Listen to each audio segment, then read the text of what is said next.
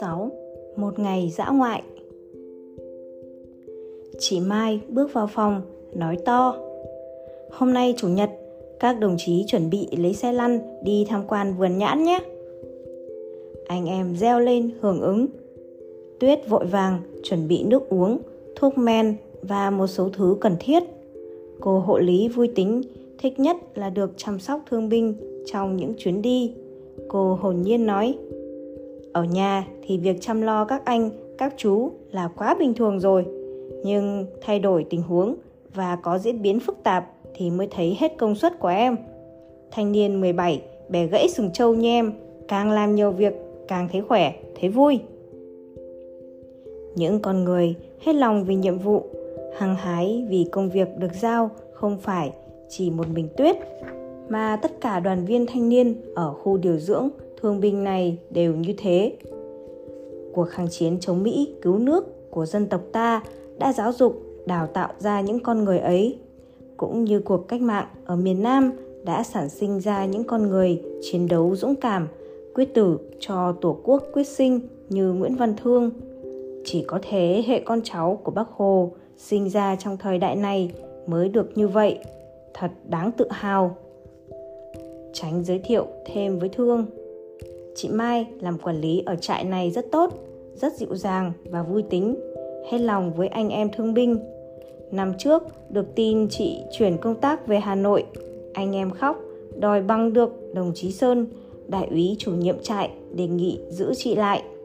Thế là nàng tiên hiền dịu vẫn còn ở đây, vẫn là ngọn lửa sưởi ấm tâm hồn những người xa xứ như chúng em. Thời tiết hơi lạnh, nắng ấm trải dài trên mặt cỏ non sương sớm còn vương trên cành lá bầu trời trong xanh với những đám mây trắng bồng bềnh phong cảnh đẹp hài hòa như một bức tranh thiên nhiên biển sơn cước rừng cọ đồi tre đồng xanh ngào ngạt khiến cho lòng ai cũng háo hức hân hoan đất nước ta giàu đẹp quá giá như không có chiến tranh, chúng ta chỉ việc cùng với thiên nhiên tươi đẹp này chung sống sẽ còn hạnh phúc biết bao. Vang vẳng đâu đây, tiếng loa phát thanh vang vọng, bài ca mà lời của bài hát lại hợp với khung cảnh và lòng người lúc này. Núi sông ơi, nắng lên tươi đẹp bốn mùa, màu lá xanh tươi, ngàn hoa hé môi mỉm cười. Nước non ta tuổi xuân đã nở khắp trời tổ quốc thân yêu non nước chung ngàn lời ca tới ngã ba sau một đoạn dài đường bằng phẳng, ai cũng muốn tự điều khiển xe của mình đến con đường nhỏ lên dốc một quả đồi thoai thoải, trồng toàn cau. Thương cũng cố lăn mạnh tay cho xe lên dốc cùng với tránh. Phía sau, Tuyết la lớn. Anh Tránh ơi, đừng để chú hai lên dốc, mất sức lắm, đợi em đẩy lên cho. Để chú tập cho hai tay mạnh lên chứ cô Tuyết, chú không mệt đâu. Nói vậy, nhưng Tránh vẫn thấy Tuyết đi tới sát xe lăn của Thương, sẵn sàng hỗ trợ.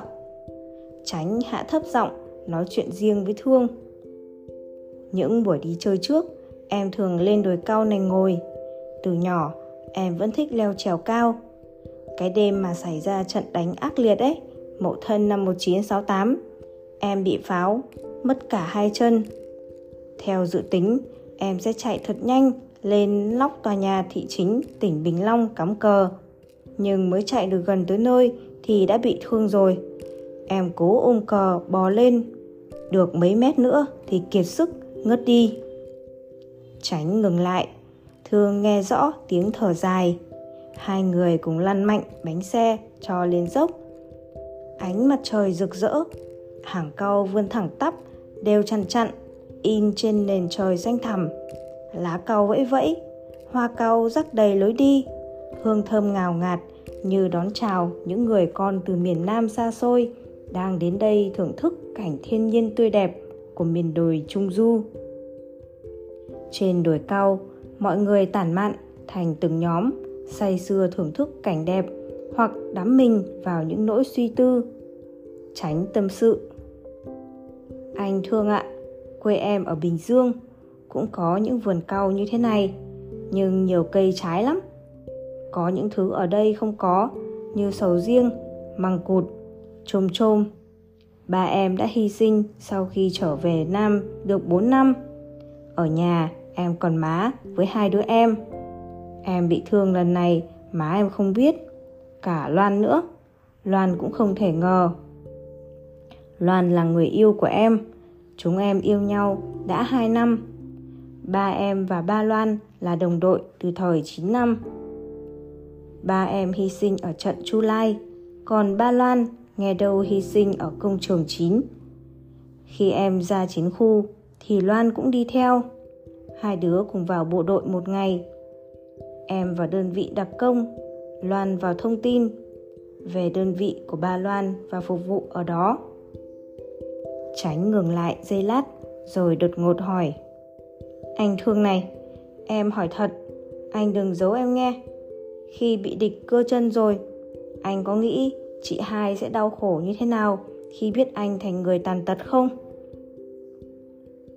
thương thông cảm và hiểu tâm trạng của tránh dù người thương binh trẻ này có cố, giấu đi những gì muốn bộc lộ, tâm sự nhất, nhưng vẫn không sao giấu nổi, vì nó là tất cả suy tư, chăn trở, dằn vặt trong tư tưởng. Đôi khi, các anh không buồn vì đã mất hai chân, mà buồn vì người thân, người vợ, người yêu của mình đau khổ. Thương thấu hiểu và anh biết sắp xếp ý tứ để trả lời, để giải thích cho người đồng chí trẻ của mình yên tâm để chuyển sang cho tránh niềm lạc quan tin tưởng vào mình và vào tình cảm của những người thân yêu dành cho mình giúp cho cậu ta xua đi được những ý nghĩ u ám dai dứt trong lòng bấy lâu nay. Tránh này mình không hề có suy nghĩ như tránh Ngược lại, mình cho rằng vợ mình sẽ tự hào biết bao khi được biết mình đã chịu đựng giỏi như thế nào, kiên cường như thế nào khi thà chấp nhận mất hai chân mà giữ được bí mật cho tổ chức, giữ vững khí tiết trước kẻ thù. Sau này gặp lại nhau, tâm sự với hai em, mình thấy vợ mình nghĩ đúng như mình đã nghĩ. Về Loan của cậu, mình tin rằng Loan sẽ sung sướng, tự hào biết bao khi biết rằng người yêu của mình bị thương lúc tiến lên cắm cờ giải phóng ở dinh tỉnh trường. Thấy tránh im lặng, suy tư, thường hỏi.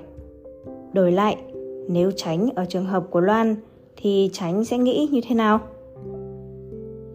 Phút tâm sự ngắn ngủi mà sao giống như một luồng hơi ấm xua đi màn sương giá lạnh bấy lâu nay. Tránh thấy màu xanh thiên nhiên sớm nay sao tươi sáng hẳn lên tránh thấy tinh thần khỏe hẳn ra anh lại tiếp tục mơ thấy những giấc mơ đẹp bên người yêu thường nói thêm trong ánh mắt tự hào. Nói về lòng trung thủy, trung hậu đảm đang của phụ nữ việt nam thì hơn hẳn phụ nữ trên thế giới và hơn hẳn cánh đàn ông chúng ta đấy. Tiếng cô tuyết lanh lành, vừa hát, vừa chuẩn bị nước uống và sắn nướng. Quê em miền trung du, đồng quê lúa xanh dờn, giặc càn lên đốt phá. Anh về quê cũ, đi diệt thù giữ quê lòng dân đón anh về. Ba tháng sau tránh đã nhận được thư của loan với lời hờn giận trách móc yêu thương.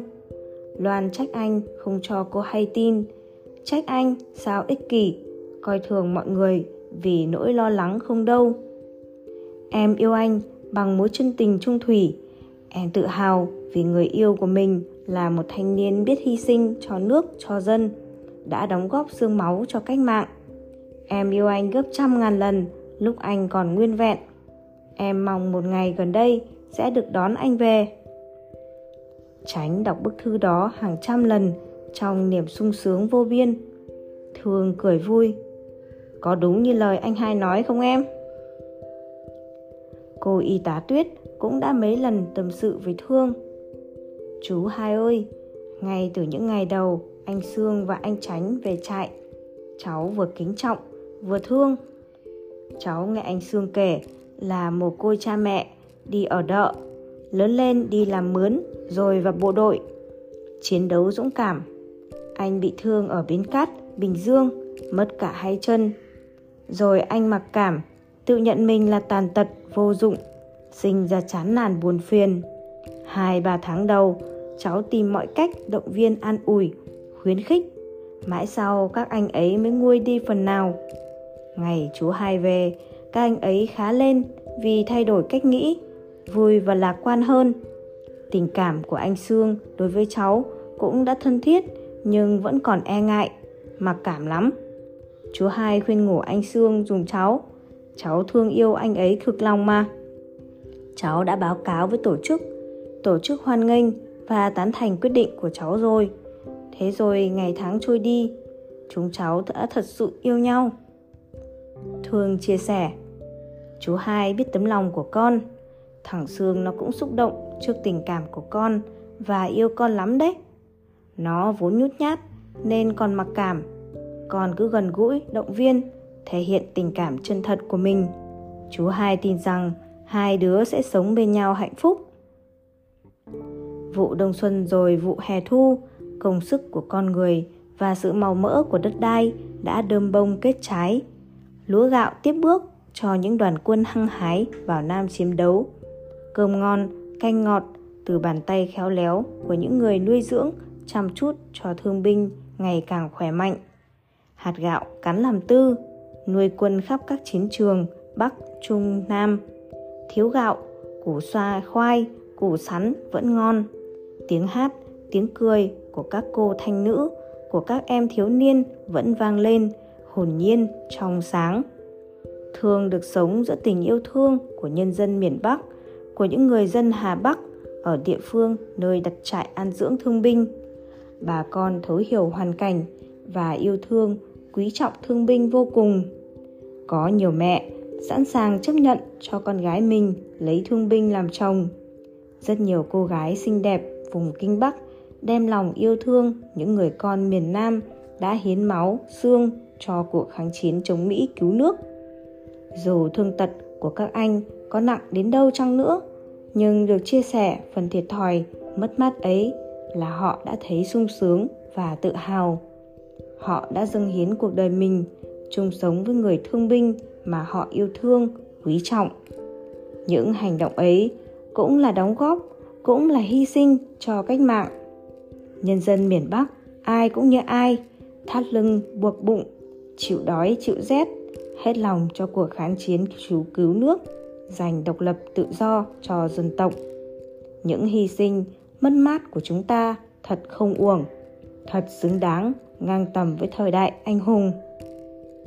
Được sống một năm trong tình thương yêu bao la của nhân dân miền Bắc, thường thấy tự hào vì mình đã sống xứng đáng với tình cảm mà mọi người dành cho anh. Quãng đời còn lại, anh phải làm gì đây để giúp ích cho đời? Thường tâm niệm lời dạy của bác Hồ khi bác về thăm trại thương binh Hà Bắc. Các cháu tàn, nhưng không phế